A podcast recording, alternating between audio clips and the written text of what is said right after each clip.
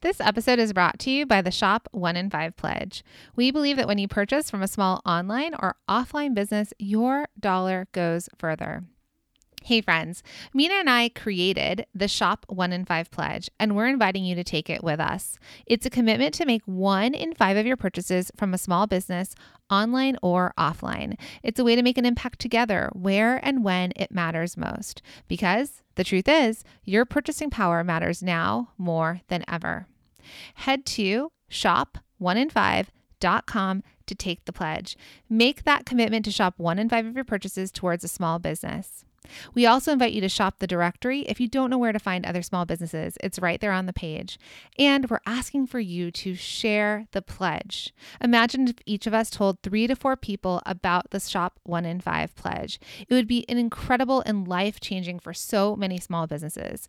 Tell your friends, your family, and your social network. It costs nothing extra and makes a world of difference. Our purchases have the ability to change lives. Okay, let's jump in. Welcome to the Product Boss Podcast, where we help product based businesses grow their sales and improve their strategies. Hey everyone, I want to introduce you to my co host and biz bestie, Minna Sithep, an Amazon guru that has built a multi six figure product based business. And introducing the other half of the product boss, Jacqueline Snyder. She has helped launch and grow over 500 fashion apparel and accessory brands, even one of her own.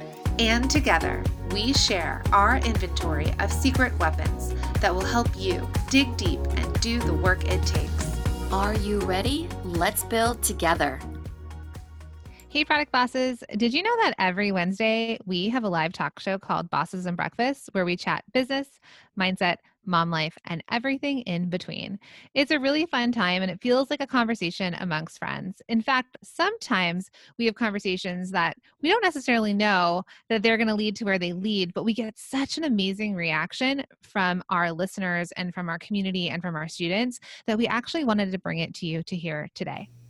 Yes, our favorite thing about Bosses and Breakfast is that we get to get together, we get to laugh, we get to be inspired about what's happening, and we get to check in with you and re-motivate you on why you're working so hard.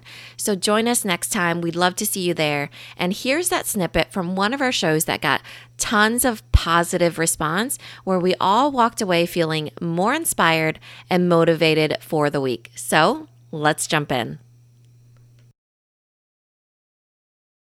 Jacqueline and I, when uh, we have a, a public re- relations team, and they're like, send your stuff with the things that you do with your kids because they saw my story of the kids helping me with the business. And so we're kind of talking about like how we're teaching the, the children. And Jacqueline's the children. like, the children. And Jacqueline's like, I teach my kids about, like, she's taught them how to do lemonade stands and the idea of entrepreneurship. I'm very much the opposite of that. I never expected myself to be an entrepreneur. I would say I never was born an entrepreneur. Um, you know, it was asking, have you always been entrepreneur? No, I didn't even identify with that word until, I mean, I always thought of myself as a maybe a entrepreneur, uh, uh, a freelancer and a business owner, but never an entrepreneur, not l- until I created Little Labels. And that was, you know, um, like five years ago. And so it took me, even though I've been an entrepreneur, quote unquote, for, you know, 15 years, that whole decade, I never used that word of being an entrepreneur. So I didn't know that. I'm, yeah. So I'm curious if you all have always felt like you were an entrepreneur growing up. Were you an entrepreneur? Did you do you feel like you know it was nature versus nurture? Because for me it was very much nurture.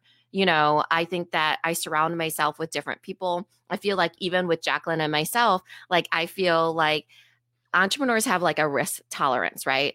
And um when we're surrounded by each other and we surround each other with other people we kind of lift our uh it gets higher and higher this risk tolerance of what should we try, how big should we dream, um, all these things. I definitely, with my own children, the reason why I love now saying I'm an entrepreneur is because you know, even though it was uh, nurture for me, I kind of developed into being an entrepreneur. I want to leave a different legacy for them right? I want them to feel like that's an option for them. For me, growing up, it was very much go to school, be a be or marry a lawyer. be Was or it B? marry Did they want you to be one? Um, they wanted Or me was to it be they very prefer the married? Um, either one, Okay. to be okay. honest. Um, but in practice, probably it would have been two doctors married to each other, Okay. and Good. I would also be taking care of the children. True. so that's probably like what they imagine. she's a doctor on the side, but she's mainly a mom. yeah, right. Doctor of my own making. I remember Right. I remember seeing this meme saying like be the CEO your parents always wanted you to marry. I was like, yeah. Oh my gosh. So my mom, so it was just Lunar New Year, right? My youngest sister, she's Mm-hmm. 30 and she's not married, right? And my mom every time is like, please, like she prays for blessings. Every time it's like, Mm. please give Skylar a good husband. Please give Skylar, make sure she's Your married this year. here. Yeah. No. So then Skylar says, Mom, I'm going to be the CEO you've always wanted me to marry. Okay. My mom looks at her and was like, What? Like, you're not making any sense. Like, the words didn't even make sense to her. What is the CEO that you're talking about? And marrying you? Like, what is wrong caring extra for other children and children? I don't know. We just died laughing. It was like the funniest moment. Um, for me, I funny enough, well, like my parents were super strict. Minna and I are both first generation Americans, so good luck. And then I was Good the oldest. with- Yeah. um and and like the type of like background uh you know girls were needing to be watched over and taken care of and extra strict so anyways um i wasn't allowed to wear makeup when i was younger and Mhm. but i had face paint okay a couple things we're gonna go down the jacqueline rabbit hole um so one of my first companies was called jackie's wacky faces uh-huh. goes to I face love it. paint because Still I- trademarked, by the way. Yeah, No, just don't- nobody try and take that name. I don't even call myself Jackie, but it rhymed.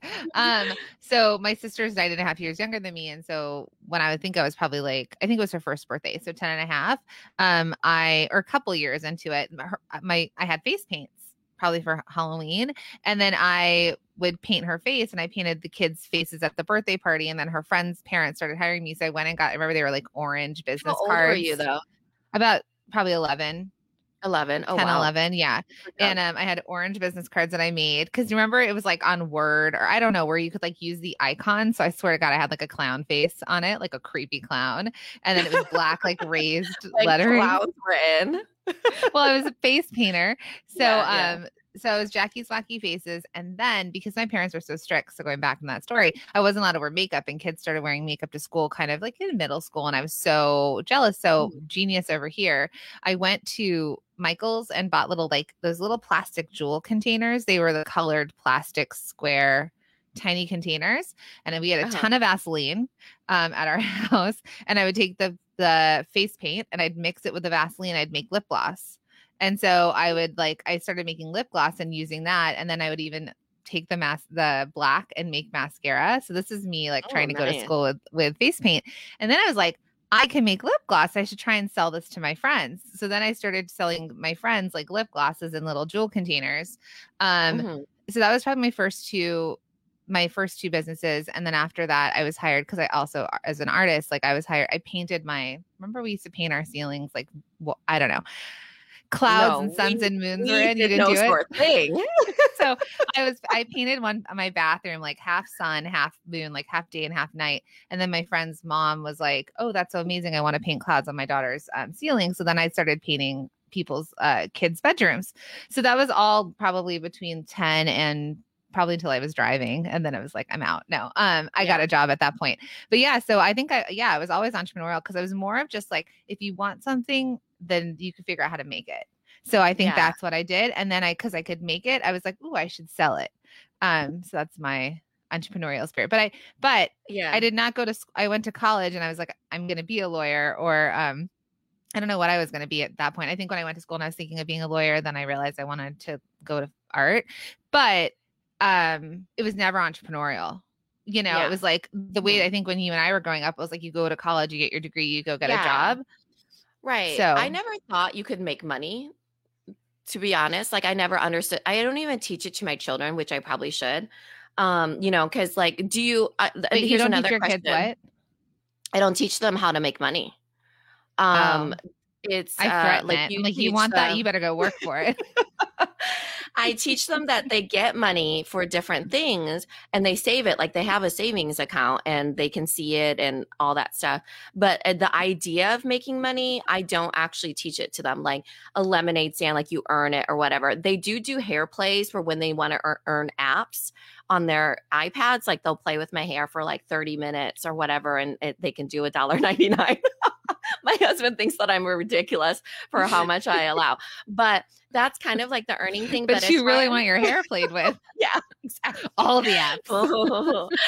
and um so but i think growing up we never were taught to talk to people right so i think a lot of it is um, we were very scared so the idea of selling something to somebody you just never did Mm. you know um even negotiations i'm horrible at it because i've never negotiated anything in my life it would be like don't sell that to somebody they'll think you're poisoning them and then they'll kidnap you it's like that you know like you're this little asian girl these little asian girls in you know a small town in iowa literally i you laugh but that's literally the words I know. I'm laughing over and over parents are awesome. I'm sure I've started my kids things.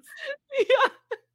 And so I don't actually teach that to my girls, though I could, right? I could do the lemonade stand. So I'm wondering, do you instill in your kids this entrepreneurial idea how to make money?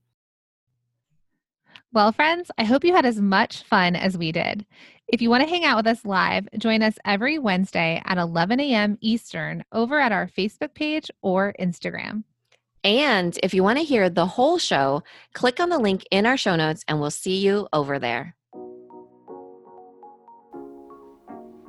This episode is brought to you by the Shop 1 in 5 Pledge.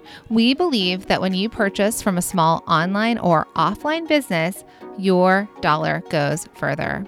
Hey friends, Minna and I created the Shop 1 in 5 Pledge, and we're inviting you to take the pledge with us. It's a commitment to make one in five of your purchases from a small business, online or offline. It's a way to make an impact together where and when it matters most.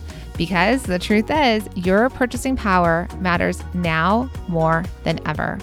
We're inviting you to take the pledge if you head to shop1in5.com. The link is in the show notes. And when you get there, please make sure to share the pledge with your friends, your family, and your customers. Let's invite everyone to take the Shop 1 in 5 pledge so that we can all use our purchasing power to change lives.